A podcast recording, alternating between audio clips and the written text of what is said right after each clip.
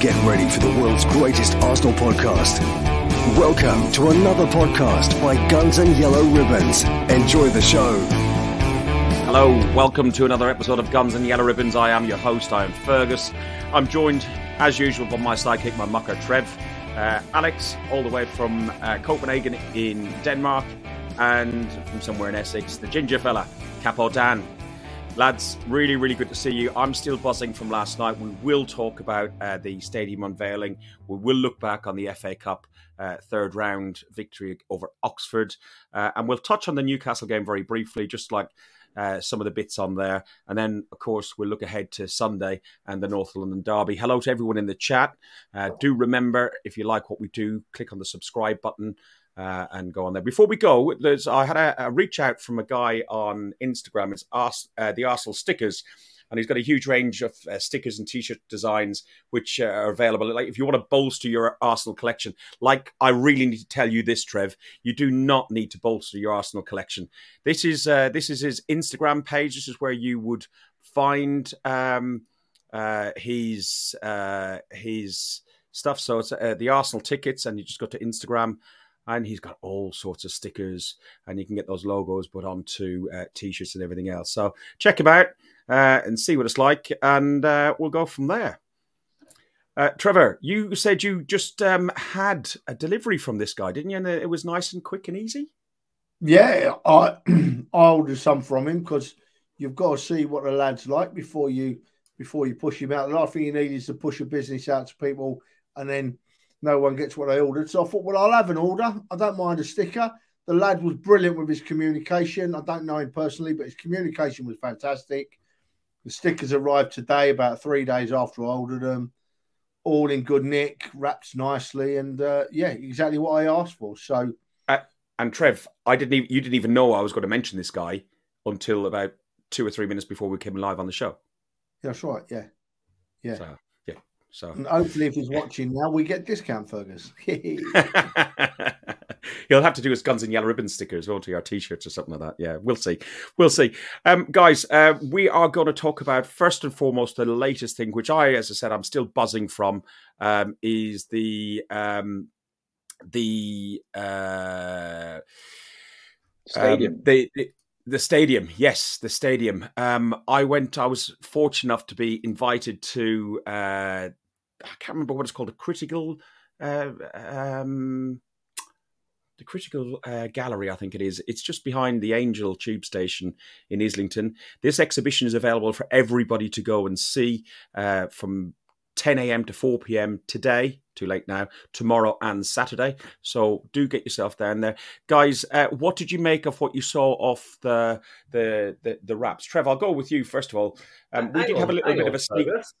You've, you've not even asked how we are now. Now you've met all the players. You think he's better than us, and he don't care about us anymore. This is this is true. This is true. This is true. Actually, yeah. Uh, Ooh, I'm, I'm, I'm sorry, Dan. I'm sorry. Well, How are you, you ginger, anymore, you, you, ginger Moroccan sunset? It's Kiss of Ginger Day today as well, isn't it? It, it is. You keep introducing me as uh, as ginger, but clearly I'm not. I know it's Kiss of Ginger Day, and they all queued up today outside, but I had to tell them I'm not ginger. So yeah, I'm doing very well, Fergus, and uh, good, good to see you had fun last night. Thank you, mate. Thank you. I'm a bit knackered after Oxford and that as well. Alex, um, the Irish are coming to town in July. How are you? Are you, to, are you preparing? Are you bit, like what, what are you doing to prepare for that trip? I'm preparing mentally to uh, to be with you. I've only been with you for a couple of days now, so I'm preparing mentally to be with you for, for more than two or three days. Um, but I'm, I'm really looking forward to it uh, for you coming over, that's going to be uh, incredible. Yeah, oh, no, I'm, I'm the worst enemy, Alex. Yeah, we'll see. But I'm looking at the Copenhagen games, maybe to squash in a Copenhagen game, but we'll look at that later. Uh, is there? Yeah, listen. Her, her, uh, it's a holiday for her too, so uh, she's not overly keen on football, so that might make it a little bit difficult. We'll take that into Trevor, consideration. Trevor, I, I, was about to ask you before I was rudely interrupted by the Moroccan sunset. Uh, what did you make of what you saw of the um, stadium wraps? We did have an idea of some of them that were coming out, thanks to some people I, I, I I'm in contact. There weren't most most of them were accurate. There was a couple that were just like mock-ups. Um, what did you make of them? First of all, what was which one? Well, I don't know which everyone's got to say is, this, is the favorite. What did you make of them? I've not looked at them at length, if I'm honest, Fergus. I was so jealous last night. I was just thinking, piss off, Fergus. Not talking to. But um, uh, from what I have seen, everybody seems happy with them. You know, everybody, nobody's really slagging them off. Everyone's happy with them, and that's in that case, that's good. Um, to be honest with you, I love the fact that we honour our old players and we honour our old stadium, and it brings back memories and and it, get, it gets you in the mood to go to football. But if we win the league this season, they can wrap that stadium in whatever they want, mate. They whatever they want. I don't care. I don't care Absolutely. because I've got other things on my mind now. I've I've got this this this football season on my mind. You know, we, we're going so well, and uh, I'm excited. And I'm not excited for this weekend though, but we'll talk about that later. I'm not excited. We will. We will. Not excited. So looking looking at some of through some of the designs. The first one is you've only come to see the Arsenal. I love this. It looks like a proper old flag from when Trevor was about fifty. Uh, it looks like something like he would have made. Um, then Where you've you got you've come to see the Arsenal then. It that's the name of the that's the name of the uh, come to see the Arsenal is the name of the the the the, the, the rap. They've named them all, and if you look at the brochure, which uh, well, I'm I'm going I'm giving you the brochure. You'll see it. It's called "Come to See the Arsenal." Oh, um, okay. The next one, the next one is uh, 1886. It's always forward. Um, again, another proper old school sort of flag. Uh, then we got some more um, uh, designs. This one is called uh, Victoria Con, uh, no, Victor- Victory Through Harmony, and it's got uh, some of the um, uh, all our, our, our, classic players on there. You've got Rocky Rocastle, uh, you got David Seaman uh, and uh, Bob Wilt, uh, Bob Wilson on there, and even some of the ladies in there. And you've even got Ian Wright. I was watching, I was standing by Ian Wright when he took that photograph with his fingers in his ears last night. I, I was just, I was like a ten year old. Uh, the next one that we have then is uh, the Invincibles. So you've got the Arsenal Invincibles, and then you've got the quadruple winning women's team. Um, and then this one is called "Building the Future." Uh, the future's bright, I think. So it's opportunity versus greatness. I saw a mock-up of this, and the one I saw was awful. And I'm glad they actually changed the mock-up to this one because I actually quite like this one. Uh, the final one, uh, not not the final one. Um, the next one is um, we found. I think it's called uh, "We Found Where We Belong," and it's all the flags um, from around uh, the different supporters clubs around the world. Uh, and it was really interesting because there was there was supporters. Obviously, London's quite cosmopolitan. There was supporters from around the world, and we're all taking pictures with their with their various supporters flag. Uh, Odegaard was with the Norwegian uh, one. There's even a Danish Gooners one on there, Alex, for you. Yeah, um, there is. And then the the, the the penultimate one is absolutely one of my favorites. So in the windows here, I can't zoom in, but this is the east, uh, the east stand uh, on Avenell Road, and in the window are various different legends um, and players. It's a bit strange that David O'Leary doesn't appear on this, and we'll we'll talk about that and some of the players that appear on some of them uh, in, in, a few minutes. And the last one, uh, they haven't it completed yet, but it's um, it's a, a wall of fans. So this is the sort of idea of what they've got, and this is the the work in progress. Uh, and they try to give a, a type of a semi-scale thing, so it will look like this, so that all the, the fans are in underneath here, and there's the banners and so on. Uh, all in all, just I'm I'm quite pleased with them from what I saw originally to what I've seen there. Dan, what's your thoughts on them? Which is your favourite? Yeah, well, to be honest, when I, when I first saw a few drafts and there's been so many mock-ups going around on social media and bits, um, I didn't really like them and I thought it was going to be awful. But genuinely, those what they've come out with, I don't think you could get a better set that will please everyone together. I think some of them are, are brilliant. If you look at just the real fine details of them, the old badges, you know, the history of the club that's on them, the very very minute details, I think they've all, all you know, it's obvious they thought an awful lot about them. They spoke to fans, they spoke to various people that's had an input, and um, yeah, I think they're all fantastic. To be honest with you, I think there's a couple of things if you're really being picky that you may not like, and I think the one I said to you was uh, on the Invincibles one, having Ashley Cole right at the back. I know he's still small, but I'd rather have his name on the trophy and not have a picture of him on the stadium. But that's the only uh, sort of real gripe. Um, I think they're great. The Highbury one is is my favourite. I think it's probably many people's favourite. Um, I'd, I'd have loved to have seen the whole stadium wrapped in Highbury, but um, yeah, I think that I think they're great. The only thing I guess um, the ones I really like are the history of the club, the old-fashioned badges, you know, the bits that show that we're a London club. You know, even that you can see that you know the badges right in the corners. I think the very very old badges, even before the um, AFC one that we've seen on on the Highbury badge.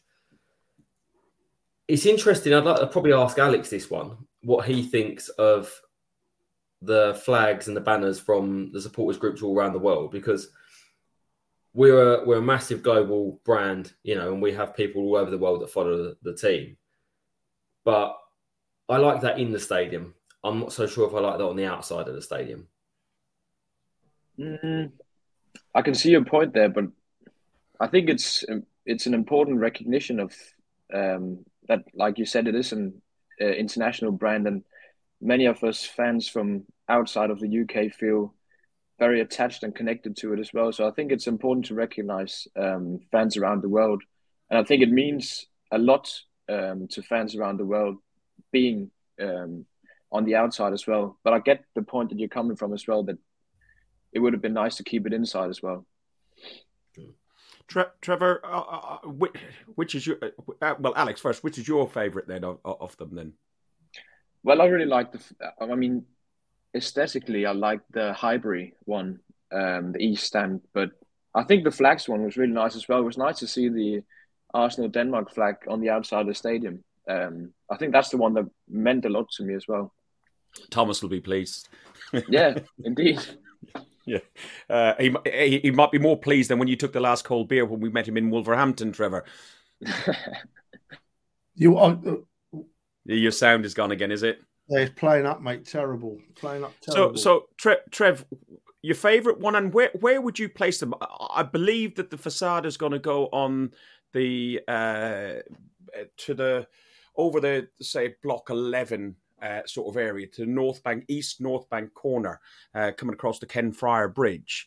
Um, where would you place? What would you place over the away end, um, Trev? And what's your favourite one?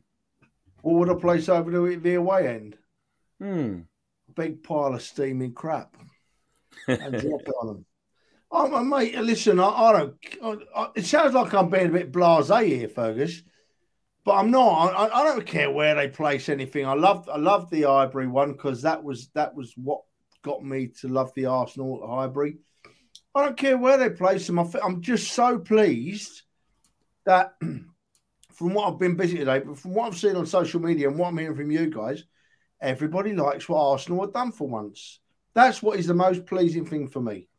Mm. You've got no one saying on Twitter, oh, it's crap or it's rubbish. There'll be someone somewhere, but – it, you know, it, it's nice, it's good, and and we are a global brand, and we've got to recognise the overseas supporters. The overseas supporters spend a lot of money at Arsenal Football Club. I mean, when I lived in Greece, I, I, I never went, but I got quite close to the Arsenal Thessaloniki supporters club in Greece, and they've actually bought their own shop. They've got their own shop with Arsenal Thessaloniki Supporters Club outside, and it's a bar, and you go in it. That's how serious they are about supporting our mm. club. And and when you go to that part of the world, if you go to a game in Eastern Europe or anywhere in Europe, so many of them make the journey to come and see us. It's unbelievable. So we have got to recognise the fan base and how widespread it is, you know, and how passionate it is as well. I, I agree. I went to Boston to see my brother a few years back, and I went to I don't know if the bar has changed, but it was the Lir on Boylston, which was uh, the, the the Boston Gooners. And I was even in Africa on holidays, and one of the little tuk tuks was green, and it had the Gunners and a, a Gunners logo on it. So it is a worldwide phenomenon. Uh, guys, I'm Trev. Sorry for this. I'm going to make you really annoyed. Uh, the other thing that I was more excited about uh, than seeing these banners was the opportunity uh, the opportunity to see some legends uh, in the flesh. Uh, the first one being uh, the former manager George Graham. Um, I saw him walk in the door, and I thought, "Oh my God, it's George Graham." And then I saw Paul Davis. You saw uh, there was just Smudger turn up. There was just all of these continuous stream and stream of Arsenal faces and legends. And I just, the first one I wanted to get a photograph with was George Graham. And I, I could see, like, you know, he's 78 years of age, and I didn't know how to approach it. A um, couple of glasses of wine, courtesy of Arsenal Football Club, had to be red wine, of course. Uh, and that gave me the cover, courage uh, to go up and uh, see uh, some um, some of them. Dave Hurl, thank you very much for the invite. You're in the chat. I've seen that. Uh, that's myself and Dave with uh, Ian Wright, Right, Right. Um, again, some of the uh, the, the pictures from there.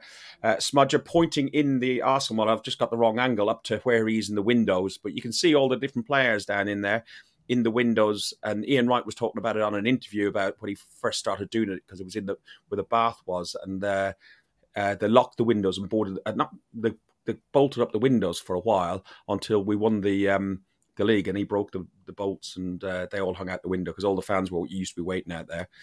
Uh, again, Ian Wright. Um, um, Pat Rice, uh, he was the first photograph I approached, hence why it's a little bit blurry.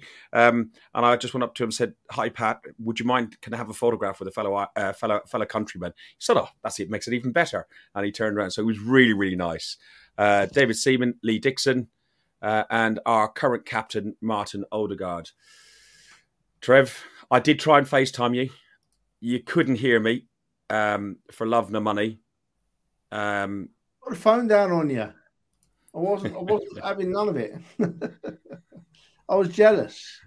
I wasn't. I wasn't talking to you. I wasn't having none of it. Right, move on. Talk about football now. Yeah, let's talk about football. So Monday night we met up again. Again, you wouldn't talk to me Monday night either. You talked to me very, very briefly Monday night because you were driving, and well, I got a lift. But go on, go on. That's because you were drunk as a skunk, and I hadn't touched a drop. I was sober as a judge. you know what that feels like, Dan, don't you? well, I do. well, I walked into the stadium, Trev, and I just saw this big beaming smile. And I said, "Look at me," and I looked at him, looked him straight in the eye, and I thought, "No, he's he's he's absolutely ruined." Yeah. Well, was, Greg, who we, we met in uh, at Wolves away last season, uh, Trev, he's a sales rep, and he's a sales rep for St Austell Brewery. So when I got in the back of his car because he said he'd drive, I got in the back of the car. There was uh, is it Korev um, Cornish lager. There was two of them. There was a tribute pale ale. There's 24 bottles of vodka in the boot. We didn't touch them, but yeah, it was um, it was very liquid on the, the whole way down. I was glad he had an electric car and he had to stop a couple of times to charge it because it meant I could discharge. Um, so, so Monday night we played Oxford. We played in the white, uh, no more red kit. Uh, we didn't get on very well with that in Nottingham. Yeah, it was only two pints, uh, Ruth. Um, uh, uh, we played. We didn't get on too well last season in Nottingham in the, fir- in third round with that.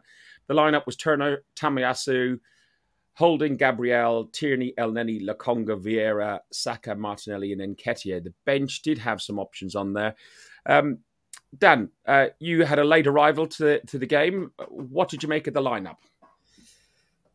Lineup was probably stronger than I expected, but I think the first half showed that we needed it, um, and also probably shown a lack of options that we have in a couple of areas. But um, I'm quite pleased that he went quite strong. Um, I don't like the kit, if I'm honest. The white kit for me is, is awful. I, I, understand the sentiment, but we are not a team that plays in white. That lot do, and uh, I don't want any association with a white kit. Uh, Trev, is, is, that is that Mudryk? Is that the transfer in from Mudryk? Yeah, it's um. Oh yeah, um. Oh no, it's that. What's his name? It's that Cammy off of Sky News messaging me. I don't listen to him because he talks crap. Yeah. Okay. Okay. Alex, uh, so if we look at the performance that we had um, in the first half, and if I'm talking about it, definitely the first half, we didn't have a shot on target. Um, who stood out for you as that needed the most improvement, say in in our lineup, and what was stifling us? Uh, was it Oxford? Was it the challenging pitch. It was it's only a three sided stadium, and it wasn't bloody warm there, Trev, either, was it? So, it, was it what what what do you reckon? Yeah, I think it was a combination of both. Um, I think that the pitch definitely played a part because that was a, a, rubbish pitch, and it's not what we're used to in the Premier League as well. Um, and then also in the in the midfield, I think we we lacked a bit of control and presence as well. With um, I think Lokonga he struggled, um, and he just doesn't have the same presence as, uh, for instance, Xhaka and and Partey especially, um, and Elneny as well. I think he did all right, but he's just he's just a much different player to uh, what Partey does. Um, so I think we lacked a bit in midfield, um, and it was just uh, apparent as well when the when the two guys came on, Xhaka and Zinchenko in the second half, and I, I think that showed what we needed in the first half um, with that hmm. control mm. in the midfield. Trev, I my observation, and yes, okay, you are going to point out that I I was um, powered by um, St Austell Brewery, um, but my observation was uh, not to dig the guy out, but Turner's distribution. He had a couple of um, uh, a couple of uh, clangers. His distribution, he can't kick a ball. He had to pass it to Holding, who passed the ball out to uh, Elneny. El Neni, uh, who we'll talk about in glowing terms for the second half, but Elneny and Lokonga were very much sideways, backwards. Lokonga looked a bit out of his depth. Um, what were your thoughts on, on, on that first half, and in particular Lokonga? Um, I was I was I was a bit concerned during the first half, Fergus. Not because I thought we'd really lose the game, but we we, we were we were str- actually struggling in certain areas. Lokonga didn't have a good first half, um, and we struggled to move the ball forward. We we looked like the Arsenal were three or four years ago. We looked like we were scared to move the ball forward. I was getting it in my head: is there movement up front? Well, there obviously was because the second half, when we brought on some improved players, we scored the goals. Um, yeah, it was concerning because Oxford were holding their own, and they weren't holding their own by luck, you know. And a team like Oxford, who are a, a, a League One side and a, an average League One side at that, they're not they're not killing the league. They're an average League One side. The only way they should be living with any side that the Arsenal put out is because they've had a bit of luck. And in the first half, they didn't have a bit of luck. When I saw Lokonga and Vieira playing against them, I thought ideal chance here because they're not up against the the, uh, the top standard of players. Um, but they didn't even shine at that level, and it was worrying me greatly. Oxford didn't look what concerned at all. Um, so I was I, I, was a bit fed up that we just didn't seem to to to want to move to win the game, and the fans started getting a bit restless. You know, the Arsenal fans, not abusively restless, just getting a bit restless, and a bit fed up with the ball not moving forward and and and and the players not moving for for the ball. You know, they just didn't look like what they wanted it first off. It was very disappointing to say there was a lot of youngsters in that team should have should have been flying around that field, making the most of an opportunity, and I don't think it happened. If I'm honest, Phil. No, and then we went into the like halftime. You said the fans were restless. I, I think the fans were bored, a little bit concerned, but probably more bored than anything else. First half was was turgid. Uh, there was an incident in the first half we've, we've now been, since been charged with. Uh, Dan or uh, Alex, have you seen this? It was a, a handball that uh, that Arsenal protested for. Arsenal players went up to the referee and protested. We've had the same thing with the Newcastle game, which we'll talk about. But, but they're uh, talking about surrounding the ref and stuff. Alex, Dan, who wants to go first? I'll go first if if you don't mind, Dan. Yeah, I do. Um, you, okay, you can go first. I go on. Um, I mean, I get what they're trying to do, FA, because I don't like when when when the players surround uh, the referee after certain incidents. Um, but it's the second time we've been charged within a week now, and I just see so many other teams doing the exact same thing. Um, and I've, especially the second one against Oxford, Oxford, I didn't think it was that bad. I've seen it a couple of times now. Um, it was a handball, and they went up to the referee, arms behind the back as well. Um, and I just didn't think it was enough to be charged for, but they're certainly setting an, uh, an example now, um, showing that they don't want any of that anymore. And that's fair enough. But I just, from now on, I'd like to see other teams get charged with the same thing now. Yeah, it'll be interesting to see what happens on uh, on on Sunday. Dan, what what did you make of that, and maybe even the Newcastle one? I know we'll go on to the game briefly, but yeah, I think pretty spot on. I think to be honest, I don't mind teams being charged for things like that because I would like to see that stamped out the game. But they have to be consistent. It can't just be an Arsenal issue. It has to be across the board. You know, I, I am a really big fan of the respect of, of sports like rugby that they have towards the referee. So if that's what they're trying to achieve, I'm all for it, but don't just make it an Arsenal issue because for me, that was a blatant penalty. And Newcastle and did the same thing as well in the game. They I were surrounding the, the, referee as well. Yeah, the Newcastle one for Arsenal, I think, was more down to the frustration of, of not winning the game. Um. Yeah, for sure. Well, we'll, we don't know what's been said as well. We'll cover the Newcastle game in, in a little bit more depth shortly. Just uh, finishing off on the Oxford one, uh, Trevor. 62 minutes in, we take off Tierney and we take off Lokonga. Uh, we bring on Xhaka and we bring on Zinchenko. Uh, one minute later, this happens.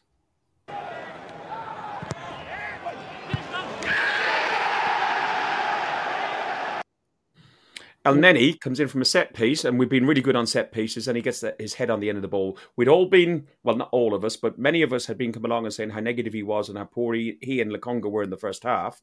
And straight away, once he, once he gets some supply and support, we've got put the ball in the back of the net, and it changed the whole game, Trev. Yeah, it did. First, I just got to go back to us being charged by the FA, Fergus. I never got me yep. say on it. I'm sorry, mate. Um, no, that's cool. When we surrounded the referee on Monday night at Oxford, I actually thought in my mind, I thought we're going to get done again here. We're going to get done again here. This has come too soon after Newcastle. It's fresh in their minds, and we're going to get done. And I know, I know teams have been charged before, but this season, the the FA and Premier League have now set a precedent for me because I've seen a lot worse than what we've done happening in games this season, and there's been no reaction. So I'll be interested to see what happens. As for the as for the substitutions, Fergus, absolutely inspiring substitutions. I, I, I couldn't believe how those two players changed the game. They instantly, instantly scared Oxford United. They made Oxford look like an average League One side. They went from being being on a par with the Arsenal at times to being a bang average League One side. Just before the the, the free kick that Elneny scored from in the corner, Xhaka had been on the field a very short time and he won that free kick in that corner. He chased the ball and pressured their defender in the corner, and the defender didn't know what had hit him. And Xhaka just just oozed quality straight away. Um, and, and and it was what we needed, and, and we never looked back from there. The Zinchenko substitution is interesting, Fergus, because I, I, noticed it more on Monday than I've done all season. Zinchenko comes from on for Tierney, but he is such a different player to completely Tierney. There shouldn't positional play. The, the, the only positional comparison you put is a play left back. But what they do when they play left back is completely different. Zinchenko spent most of the second half playing central midfield, supporting yes. supporting Xhaka. You know, and, and Tierney doesn't drift into midfield. Tierney Tierney runs the lines. You know, um, and it, I suppose in a roundabout way, it makes a case, case for them both getting in the side, doesn't it, on the left? You know, but you don't, who do you drop? So but yeah, it, I, have never seen. I can't remember for a long time two substitutions changing the course of a game that quickly, Fergus. That it was it was like seconds. Hmm. Xhaka was Xhaka immediately was, sprinted up the was field. One minute. Pinned that defender in the corner. He pinned that defender in the corner, and the defender was thinking, "Hang on, what's happening? This hasn't happened all night. Arsenal haven't done this." And it instantly changed the game, and it, and it livened the fans up, lifted the fans, and we weren't looking back from there, were we? No. Um, uh, Dan, on, on, on that Zinchenko Tierney sort of comparison, it's almost like when Zinchenko comes on, we go into like a quasi three at the back, like uh, with Tomiyasu holding a Gabriel. Um, uh, uh, um, Zinchenko tucks into Xhaka's position, and Shaka pushes up and plays that double pivot sort of second number eight. Um, what did you what did you make of of him? And then we'll go on and talk about Eddie in a minute as well. And yeah, I think I don't know if it was a, a sort of purposeful tactical tweak from Arteta, but if it was, it, it, worked because the one thing I thought we were missing was being able to play out from the back and the, the centre halves. I'm quite quick, um, critical of holding at times, but one thing I did notice is every time he received the ball, he had no one coming towards him to receive the ball. As soon as Zinchenko's on the on the pitch and Xhaka, they all want the ball you know, immediately they, they, they will run to the centre halves in space and receive the ball and, get us moving the ball around. Whereas Lokonga, I think, just lacks that confidence. El Elneny is very sideways and backwards. I think you, you know what you get with El Elneny, but Lokonga for me just hasn't shown what we expected yet. And I think he just he needs a bit of a confidence boost, and I think he needs to run somewhere on loan um, because there's a clear yeah, I, quality. I, I agree. I agree. Lokonga, uh, I don't want to get rid of him because he's a Belgian captain at such a, uh, under twenty three uh, uh, captain at such a young age. He's he's definitely a talent. We just need to give him some time. Before we move Sorry, on, Elneny, two, two seconds, Trev, because you're going to want to talk about this as well because you mentioned on Twitter. Um, uh, Mo gets a lot of criticism with backwards, forwards, sideways. I've always uh, said he's a great squad player and a great water carrier. We've heard this sang in the pubs in, in Europe and around, but to hear it sung in the ground um, on on Monday night was absolutely brilliant.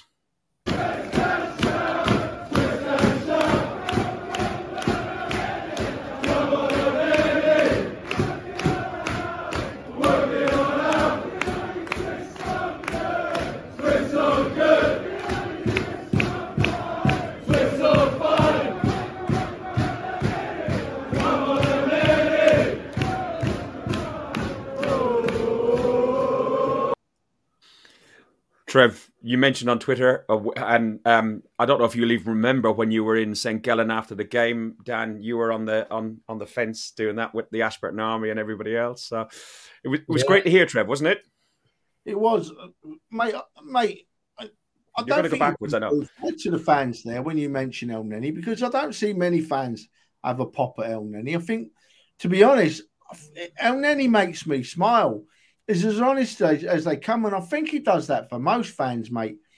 Um, I certainly haven't haven't called him out. I think he knows his levels and and he's playing for the Arsenal when he can and giving his best. So, yeah, and it was great to see him score a goal. He was so happy, wasn't he? He scored a goal, and then of course that song started, and it went on and it went on and it went on, and it was brilliant. It raised the atmosphere another level, and raising the atmosphere another level meant that we, we looked better, we played better, we scored a couple more goals. You see, Dan mentioned it just now, right? We found a bit more space second half, and Dan was exactly right because first off, we were letting them put the high press on us, and they were actually were pressuring our, our, our Premier League players. They were putting high press on us, and they were putting us out of our stride. So you know that makes it more awkward to move the ball forward. Um, second half, obviously, they couldn't press. As soon as Xhaka and Zinchenko come on, their press drops right off. The, the high press drop right off. And then, of course, we've got more room to move the ball in midfield. I've got to go back to Lokonga before we bring Alex in, right? Because I think there's a good player in Lokonga. And, and I might get told off for this. It'll be interesting to see what people think. But I was most concerned that it didn't seem that Lokonga was reading the game well. There's two or three times when he got caught on the wrong foot when it, when a ball was sent his way, and I thought you're not reading this very well. And that's something I would expect him to sort in training, you know. But I'm sure there's a good player in him. He's only a kid and uh, he'll come back. Alex, um, on, say, Lokonga and Elneny, and also Vieira, uh, BX Gunner 81 says Fabio's got the tools. And Fabio was the one who gave um, an assist for one of the goals, or two of the goals, two of the Elneny goals, I believe. But again, in the first half, before those substitutions of Xhaka and Zinchenko, those skills weren't being they they they, they weren't apparent, were they? No, he, he had a quiet first half as well, Vieira. I think it was a bit disappointed for, uh, in him as well. But I think in regards to Lokonga, we've got to remember he's he's not a kid anymore. He's 23 years old. He's he's older than many of our players in the squad as well. So I think it's time to it's time for him to step up, um, and he hasn't really done that in the games when he when he's had the opportunity. So I think he definitely needs a loan or otherwise maybe a sale uh, in the summer. Um, mm. But I'm a bit I'm a bit worried we can't get um, enough money for him. So I think it will be a loan for him, um, and maybe he'll flourish in, in the French league like we've seen uh, Guendouzi and and Saliba do, and and uh, Balogun as well. So that might be yeah, the best uh, best thing for him to do. Um, but yeah, it definitely seemed like he lacked uh, presence and intensity. Um, but they had some good good players as well. Oxford. Um, one of the players was, uh, of course, was his name Marcus Marcus McGuane, um, who came through the Arsenal academy and um, made a transfer to Barcelona at a young age. But many of the players uh, played in good academies, so they were they were good players as well. But um, of course, he, he should be able to to overshine those those kind of players, um, Lokonga. Um, but yeah, hopefully he'll get a good loan um, and get back to Arsenal in better better shape Congo. Uh, another 23 year old that um, uh, people have criticised, but you can't can't deny the facts. Trevor, here's the first of two uh, of Eddie's braces.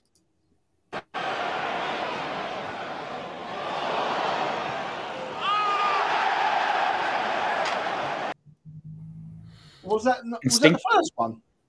That was the first one. I must have been drunk there because I thought that was the second one. I think that was, that was the second first.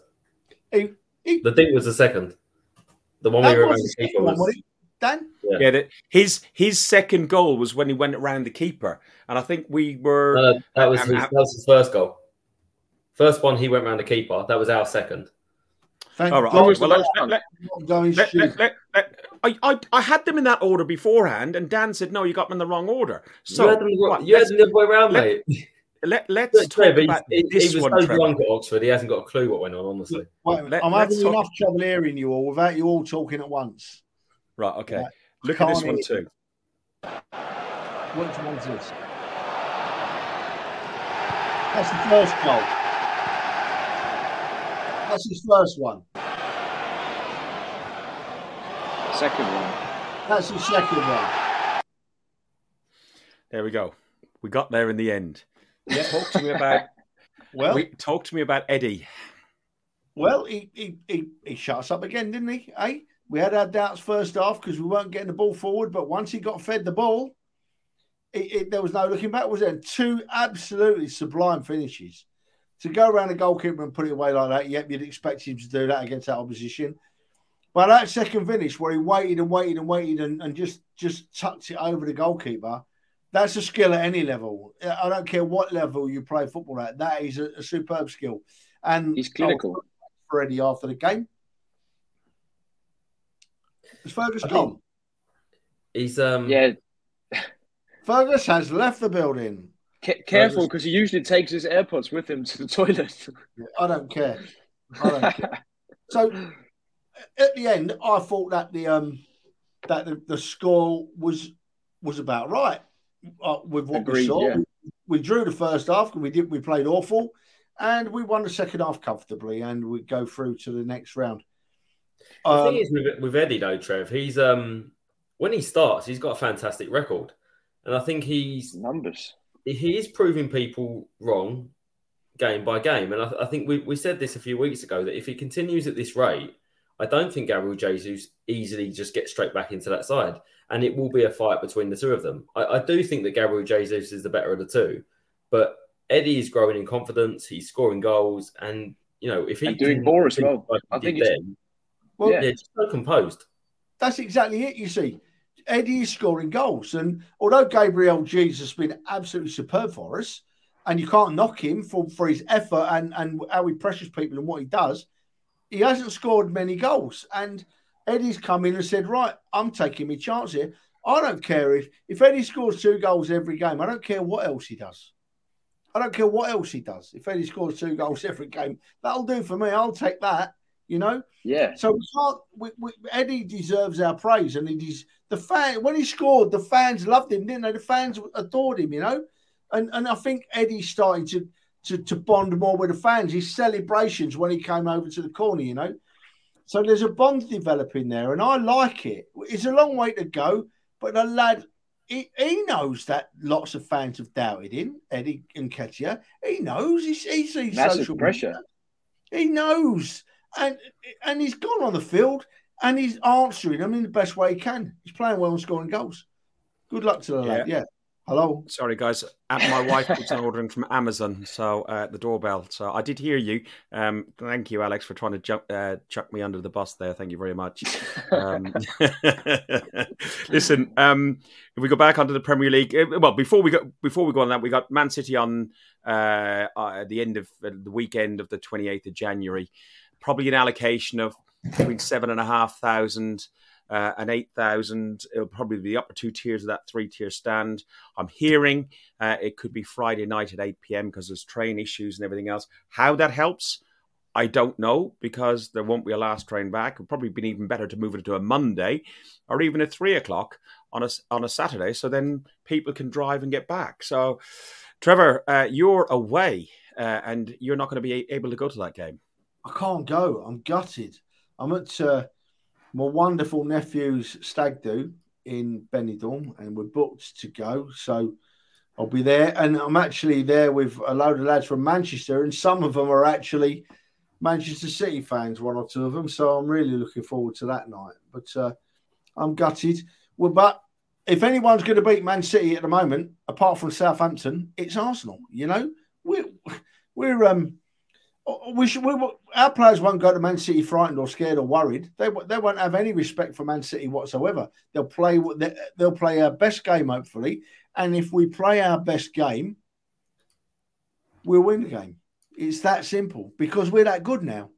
But if we drop off a level only a little bit, then we'll get beaten. So if we're at our very, very best, I back us to beat any team. And I've said it before and I stand by that. Dan, fancy going to City? I'm really happy that we drew them, if I'm totally honest. And uh, I know a lot of people have sort of disagreed with that, but for me, if we go away to City and win, that gives us a huge boost in the running and also a huge boost when we play them at home a couple of weeks later in the league. It's also for me the best time to play them early on in a cup where they they may make a few changes and they've got relatively difficult games coming up as we have, but we, have got a nice break either side of that game. You know, it's not like we've got a midweek game, then we've got to play the FA Cup, then another midweek game. We've got, I think, a week's rest either side of them. Yeah, yeah, we so do. we can go and play our full strength team and genuinely do believe that we can go and beat them. So, and a nice away day with a big allocation where everyone that says they can't get tickets can get tickets and go and see them. Hopefully, obviously, there's mm. you know there are always going to be people that can't make that day, but there's there's no reason why a big group of fans can't go and travel up there. It'll drop yeah. to zero, Man City. It'll drop to zero. Yeah. Interesting what Dan just said, Ferg, about the, our next two games. Our next two games are the same as Man City's next two games, aren't they? But in are, yeah. Massive, yeah. massive couple of games. And Karen has put this here, and they're absolutely right. Absolutely right. we we have got to talk about it, Karen. We've got to talk about the FA Cup because it's been FA Cup week here, and as part of beating Oxford, we have to talk about the next round, and and yeah, that's made it even more juicy because we, we've got Man City. But you're absolutely right, Karen. We've got two massive games coming up. The first one this weekend. I hate this weekend. I hate it, Ferg. Trev, Trev, before we get into that, because we will talk about that, the one thing that behind this scoreboard where it was 3 0 to the Arsenal at the end, did you notice these? Could you imagine yeah. if that was your car that was parked out there? as well. Uh, and, and, there was some other guys on that van later. You, you can imagine the insurance claim, claim going in that, that next day, going, "Well, what happened? Well, I parked in a car park watching a game of football, and I came out, and my my roof was sto- stoved in." Has it not crossed your mind, Ferg, that that was probably their car? No, it probably. Uh, do any of those look that old? Oh, actually, they've got some. They've got yeah. something on the roof. They've got a roof rack on there, haven't they? Yeah, there was some older one. They, they've put that on there on purpose. It's like a roof rack thing. And the police, I'm sure that the police, if that weren't their car, the police would have dragged them off there. But it's, mm. it, I'm assuming it's their car. They're not breaking any rules, are they? Not breaking any laws, are they? If it, no, no, this, this is oh, good luck to them. This is true. But back to the Premier League, we're going to talk Northern Derby, but very briefly, we're going to talk Arsenal Newcastle. The lineup was Ramsdale White, the, the normal line, lineup that you'd expect. Now, the things we, we have touched on before was the shithousery tactics that Newcastle uh, employed. Uh, from kicking the ball away, Joelinton getting six, seven, eight, uh, really hefty uh, tackles and should have had at least three or four yellow cards the referee's lack of control, and I'll, I'll, I'll measure that out, and the two penalty calls. So this is what we're going to talk about it in the the referee's lack of control was um, was probably which made the Newcastle tactics seem even worse because the referee could have easily clamped down on this by coming up to Pope and saying, "Hang on." It, you're allowed six seconds for a goal kick. You've taken 19 seconds for a goal kick. Um, uh, and and he, uh, the first time he warns him, second time he gives them a yellow card, and that stops that. The ball being kicked out. The uh, the assistant manager, when Saka went up to pick up a, a ball for a, a, throw in, he chucks it at him and chucks it onto the pitch. Every time the ball came out of play, it was kicked away. I heard that uh, while um, Eddie Howe was out of work, he contacted Simeone and asked if he could go there and watch him train for um, three months. He clearly learnt well from Simeone.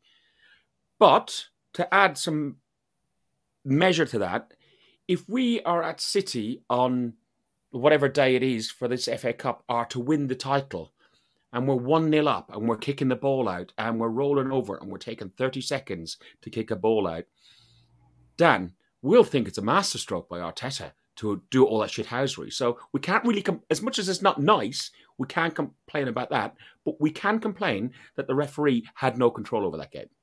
No, no, we can complain, Fergus, because we're Arsenal fans and we're biased. um, but no, to be honest, I didn't actually think of that, and, and I think you're probably spot on. In all fairness, that if it was the other way around, we'd be absolutely loving it. And um, so, right, I do think as fans we're being robbed of football, and I think the added time in the World Cup was brilliant for me. I actually really liked it, and I also like the idea. I don't know about maybe reducing it to 60 minutes, but having a clock that stops when the ball goes out of play or you know at certain times to just stop teams from being able to do that. And then i think it all leads towards the best team winning. And i think that is ultimately what we want as, as neutral fans. And um obviously as long as arsenal win i don't really care. But yeah that's that's what we want as fans trev what was your thoughts on um newcastle eddie howe's um, tactics and then talk to me about the, the, the, talk to me about that first, and then we'll go into the penalty claims. Can't fault Newcastle, can you? Cannot fault them. If Arsenal went to a tough away game and used those tactics and were getting away with them, so they kept using them, we'd be over the moon as Arsenal fans, wouldn't we? It's not Didn't Newcastle. we do it a season or so ago at Burnley? You what? We done it a season or so ago at Burnley when we went to Burnley and got a one 0 yeah, We've done it many times. You know, maybe you know if the referee's not going to pull you for it, the players are going to do it. I, would be over the moon if, if, Arsenal were getting away with it at an away game. You keep doing it, you know. Um, I thought the Newcastle came for a draw. They played a lot of men behind the ball. They played a lot of square ball. They crowded us out in, in whenever we looked try to get space, and they came for a point and they got a point. I didn't think that we played too badly. I think another night we get the, the run of the ball and we score a goal or two. Another night we get a different referee and it, he he pulls them up for what they're doing, and that changes the face of the game. So I can't fault Arsenal. I thought we banged at the door, but we came up against what is a very good side who have drawn seven games this season now. Don't forget they're good at shutting that door, you know. Um, and and we didn't get past them. I thought I didn't I didn't look at it as two points lost really. You know, second in the table behind us we could have done with a win, but I wasn't disappointed with a draw when you look at the context of the game. How Newcastle lined up, how Newcastle approached the game. It was almost like Chelsea of a few years ago, wasn't it? Part of us, and let's see if we get one on the break. And the only person yep. that's going to change their antics is the officials. They're the only people that are going to change them, them, them tactics. And I'm not knocking Newcastle for it at all. They got away with it. Good luck to them. Alex, I'm just bringing up a picture now. Uh, there was two penalty claims. One was a handball, which I haven't got the um, the, the still for. Um, the other one is a still for this one, which is the Gabriel uh, shirt pull by Dunn, and I think he actually has two players at one point. Um, what did you make of the penalty claims? Did you think they're both penalties? Uh, do you think one was? If so, why? Mm. Yeah, after the game, Eddie Howe said uh, there should have been no penalties, and the referee got it right. And Arteta said there should have been two penalties, and it was scandalous. Um, and I think I'm falling in between the two of them, and I, I think one of them should have been a penalty. Penalty. I thought the Gabriel uh, when he had his shirt pulled, where the badge was on the back of his shirt, that should have been a penalty for sure. Especially when you see it on in slow motion afterwards as well. That's a Stonewall penalty for me. Um, I think the handball it's a tricky one, and I've seen many people debating it on the social media as well. But I don't like those kind of penalties to be given because I'm thinking like, what else should he do with his hand? He, he's he's trying to like move his hand away or his well, arm. There, there's the image. There's the image now. You can see his hand is pulled away. It's his other arm that's in the unnatural position. His arm is actually pulled into it. But I must admit, I think... in it No, in go, the stand. I, I, I was just going to say, in the stand, I thought it was a penalty when I saw it happening. Uh, go on, finish off, Alex. I thought initially it was a penalty as well, but I think you've got to look at the prox- proximity of it as well. It's really close, um, close range, and um, and yeah, we've had those kind of decisions go against us as well. But I, I'm always thinking like, if I was uh, a fan of the opposite team and we had a penalty like that, I would have been fuming. Um, so that's just my point on it as well. Uh, but I don't like those kind of penalties, like uh, the one with Gabriel uh, when we played Liverpool, which wasn't given as well, um, where Gabriel had his arm on the ball as well, and that wasn't given. So I can't. I like that those kind of situations uh, doesn't result in penalty always. Well, th- th- there's there's uh, the article I'm looking at at the moment. uh, There's one on ESPN which is really interesting to watch. Uh, uh, Upamecano um, against Poland. Uh, he was given Upamecano. So yeah, he was he was uh, penalised for a handball for the exact same one that uh, we just uh, said that it's not. And with the shirt pulls, there's there's numerous shirt pulls. There's one we just want Newcastle. we just want consistency, don't we? We just Yeah, want consistency from the referee. Yeah. That when you look at the same situations, it results in the same things. Dan, they were both in front of us. They were both in Yeah, front of do you know what? I, I, I try and stick up for VAR because I do like the concept and the idea behind it, but it is making it very difficult to stick up for it at times because there are there are some things I just don't understand how they've not looked at it. They're saying it's there for clear and obvious errors. The pull on Gabriel for me is so obvious and so clear, and I haven't seen many fans disagree and say anything else. The handball people have disagreed with, and therefore I can understand that it's not clear and obvious because if we're having that debate, they are probably having that debate as well. And I think that's one of those. If the ref gives it as a penalty, they don't change it. If the ref doesn't give it, they're not going to look at it. But the the handball for me is just clear, and I, I- don't understand um, how and why. I think the consistency point is is really difficult because football isn't black and white, and there are things like offsides that are clear. You're on or you're off handball is still a subjective area unless you change the rules to make it that it is or it isn't. And I don't think that's one of those that, for me, sort of growing up, football and handball was always is their intention to handle the ball or was it accidental? And now they've moved into is it in an unnatural position? What's unnatural? What's natural for one person isn't natural for another. You know, everybody has a different body structure, the way that they approach and defend the box there isn't a standardized way of, of defending in football. So that makes it subjective, and you are going to get those decisions. Mm. Trev, final word on, on, on those penalty decisions. I, I think most of it's been covered, but it comes Yeah, back to what we said about VAR as well. Yeah, the lads have got it.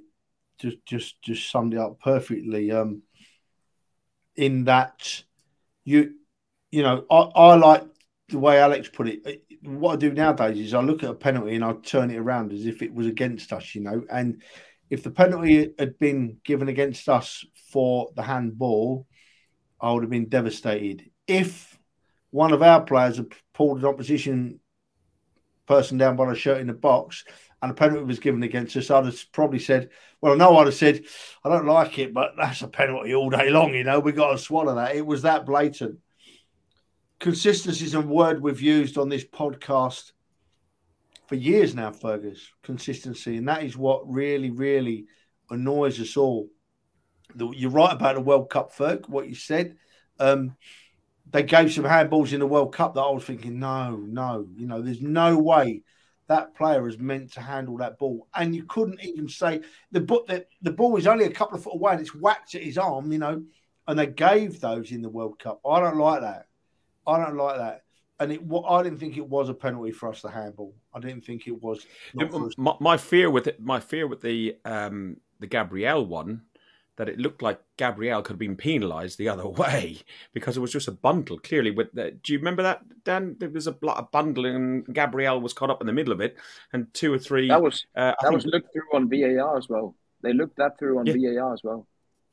Yeah, he could he could have probably walked for that, I expect, or, or something like that. You know, trying to die or at least get a yellow card, uh, and we don't need any more of them. What do they see then, right? You see, this is where taking it, widening the look a little bit, right?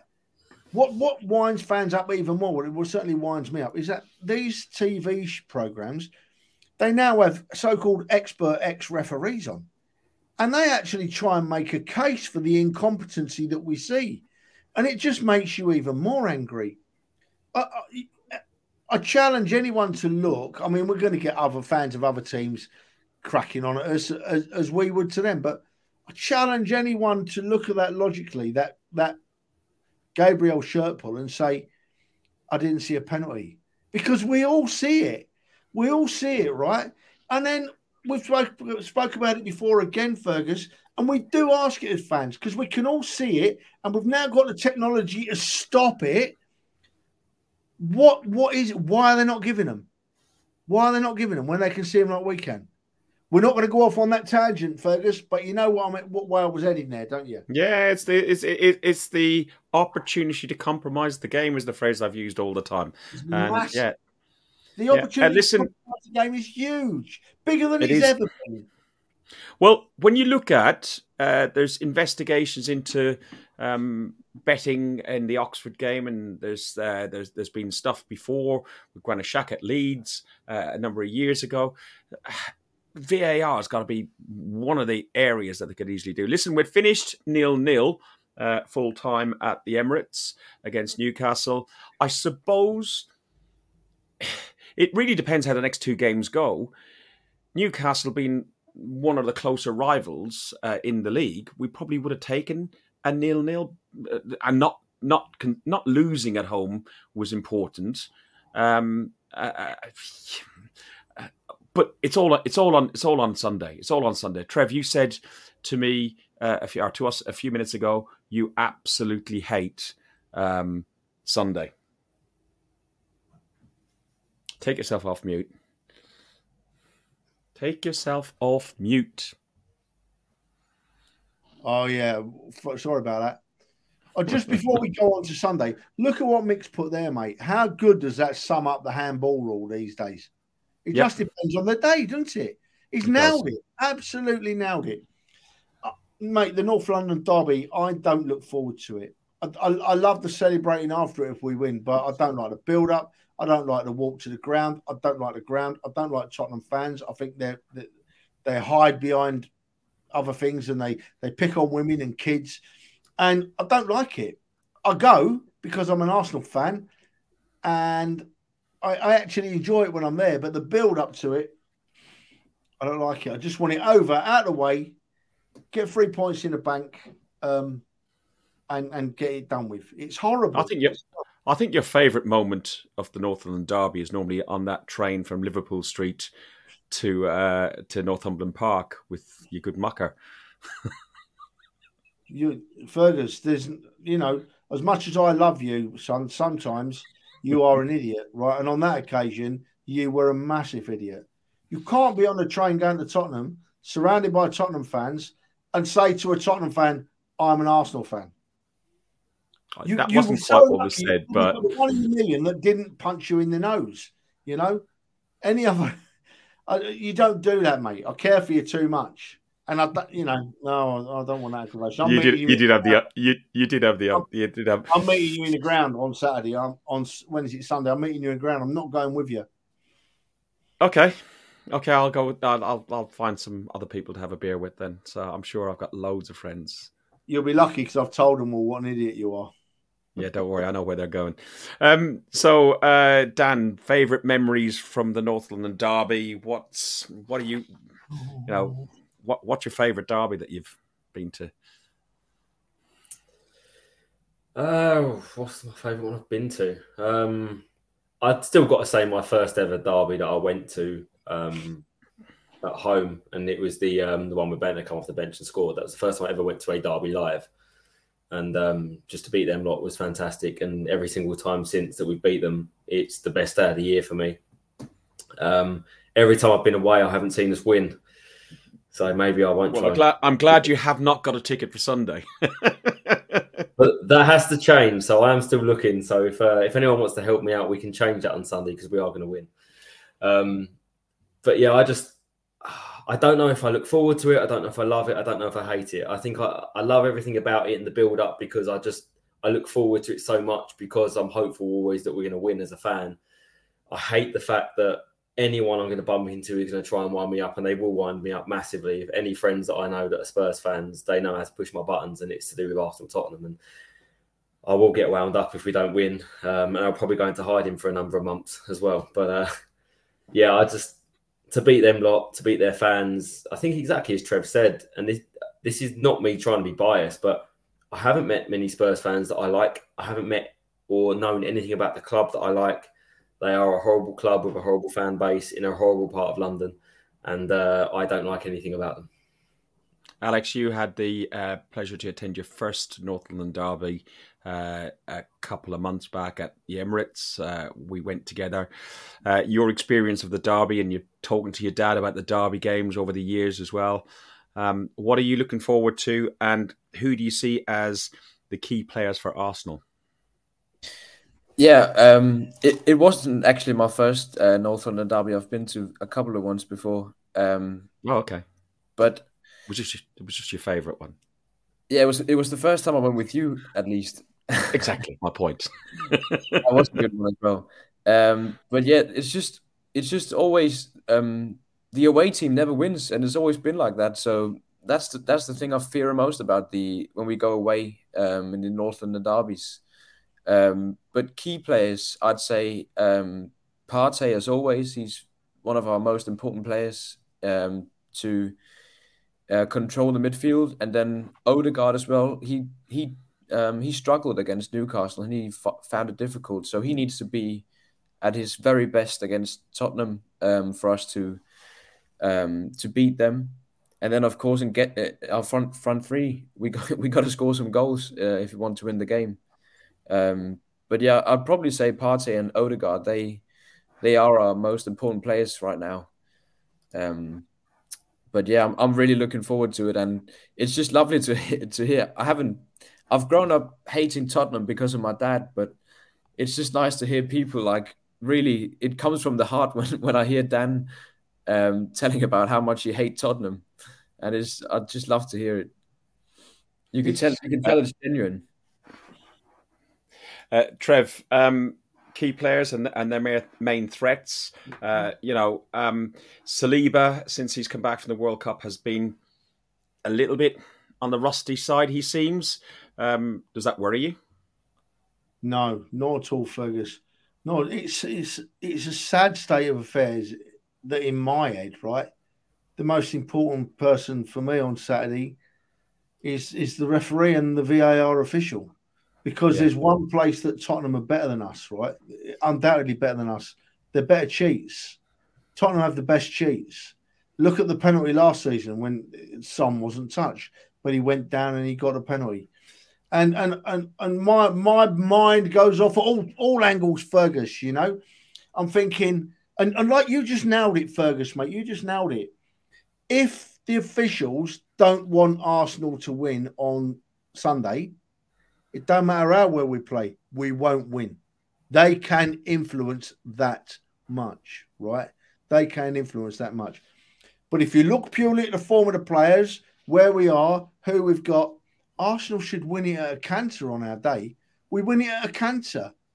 Our forwards and our midfield are better than theirs, you know, and our defence, as long as as long as the cheats don't prosper against our defence, you know, as they did last year, we'll win the game comfortably, comfortably.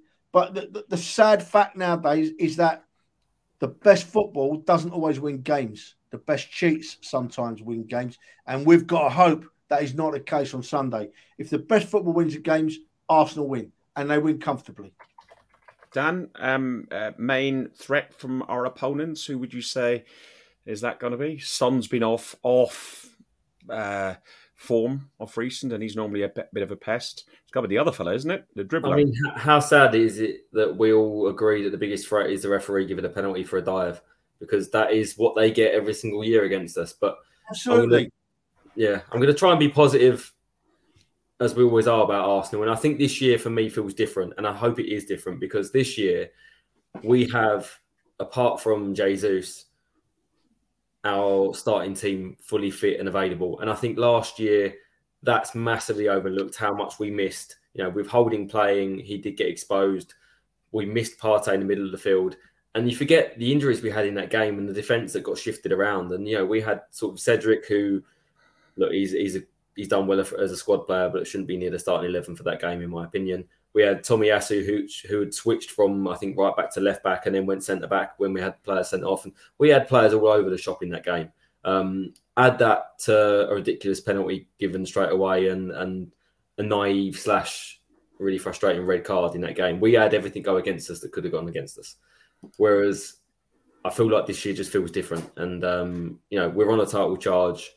We're going to win the league and we're going to continue that by beating Spurs on Sunday. Top man, Dan. Top man. Uh, uh, just briefly, uh, Fulham agent Willian has scored against Chelsea, uh, which is which is brilliant. Um, and listen, anybody who is going to North, the North London Derby, uh, nearly all of us have got uh, Twitter uh, and the likes. Uh, let me just share this tab with you guys. Uh, Red Action on Twitter, which is uh, Red Action AFC, has put quite a bit of uh, information on there. There was been some meetings between the police um, and Tottenham and Arsenal. I speaking to some people who were present at that meeting, and it was a bit wishy washy. Uh, the police were talking about, oh, we got extra bins to take bottles off people, uh, and we, we've recognised pinch points and everything else. Listen. Um, don't want anybody going to football like our disabled liaison officer did last year and come home with a, a split head. Uh, there's always idiots out there. Just be careful, be safe, read it. And anybody attending the um, the Arsenal ladies game, the Chelsea Arsenal Chelsea game at twelve o'clock at the Emirates, just um, be wary if you're travelling through uh, Tottenham or travelling down into Liverpool Street and stuff like that. There will be a lot of Tottenham fans around. You do get idiots. They might pick on your kids and stuff like that. The ladies' game and the WSL is so, such a different sort of atmosphere and everything else. I'd hate to see somebody get uh, come unstuck on there. Uh, so look, listen, enjoy the game as much as you can. Uh, it's normally after the 90 minutes, and at least if you've got a point or three points, you enjoy it even more. But for Christ's sake, just stay safe. Trev, come on. It's Trev time.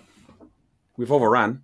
Yeah, nothing to say, mate, apart from it's huge. It's huge against Tottenham. We owe Tottenham for what they did last season at their place. And we then after that, I'm, I'm, I'm only going to touch it for a second we owe Man United for what happened at Old Trafford earlier this season. Two absolutely huge games. We're going to beat them both. Arsenal and, and Dan just now said it right. We're such a different side to what went to Tottenham last year. The injury front is much better, although Jesus is out. Um, we, are not lost a game for ages. We're looking good. And I'll just say it again if the best footballing team wins a game of football on Sunday, we have got absolutely no worries. We're going to come away from there smiling our heads off, Fergus. Smiling our heads. Score prediction. Are you pointing at? Trev. uh, do you know what? Let's be really silly, right? Let's let's be hopeful. I'm going to go four one to the Arsenal and their one will only come because the cheats prospered. Dan? Well, I was thinking 3 1, and I was also going to say just because they'll get a lucky penalty. But um, you're spot on, Trev, by the way, that we owe them one, not just for last year, but we haven't beat them at their ground since 2015 in the Cup, and we haven't beat them in the league since 2014. So t- this year's the year, 20, 2023. Um, Alex? Yeah, I agree. I think we'll beat them as well. Hopefully, they won't get a silly penalty. So, yeah, I'll, I'm optimistic as well. Uh, Emery beat them last week, so if he can do it, we can do it as well. Oh, Absolutely. hey, Ferg, you know we forgot to mention? Really important something we forgot to mention, mate. How good did Smith Rowe look this week? How how much of a pleasure was it to see that lad job back on a pitch? and I thought he looked really fit and really well. And we should we should have mentioned that because it's an important player for us, Smith Rowe, and it's uh, fantastic to have him back. I, I, I thought he looked just a little bit off form, but it was great to see him back. Agreed. Off form. It's his first game for about a year. Uh, no, no, no. Exactly. Exactly. He's he's not up to full full steam. That's all I meant. So there, listen, uh, I'm gonna go. I'm gonna go two one. I'll take a point right now, but I'm gonna go two one. I think we are the better side. Um, I just hope that we've got more than two in the bank because everything that you guys have said about opportunities to compromise the game, etc., etc. Um, it's been great uh, chatting to you guys. I'm still buzzing, still buzzing. Um, um, yeah, if you like what we do, click on the subscribe button on YouTube. If you'd like us on SoundCloud, share it with people. Uh, we don't do this uh, for anything else but fun. We enjoy this. This is a lovely after- evening just chatting to my mates about the great club I love, um, Arsenal Football Club. Thank you very much, everybody. We're just going to go out with um, uh, a little bit.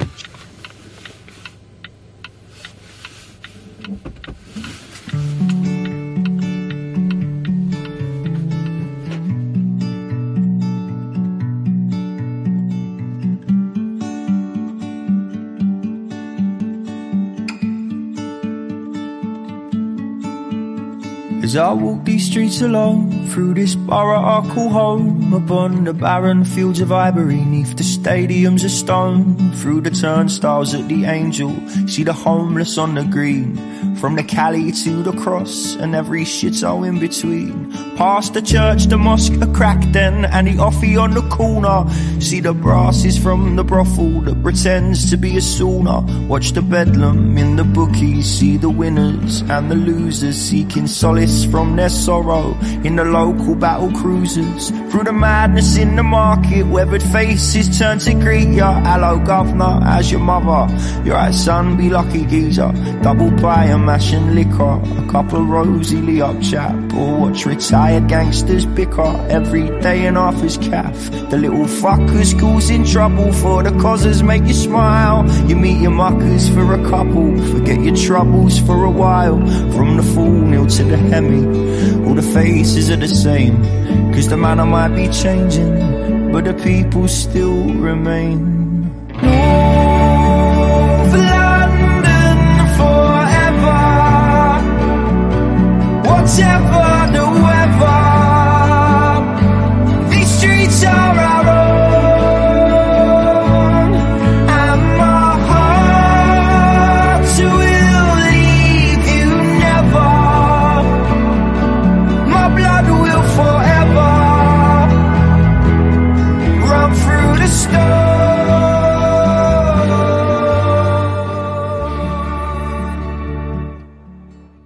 I'm, I'm tingling already. I'm tingling already. Oh, boys, come on, roll on Sunday, roll on Sunday. Uh, you have been watching Guns and Yellow Ribbons, an Arsenal podcast by Arsenal fans for Arsenal fans. Hope you've enjoyed it. Up the Arsenal, fuck the Spurs. You've been listening to Guns and Yellow Ribbons, an Arsenal podcast by Arsenal fans for Arsenal fans.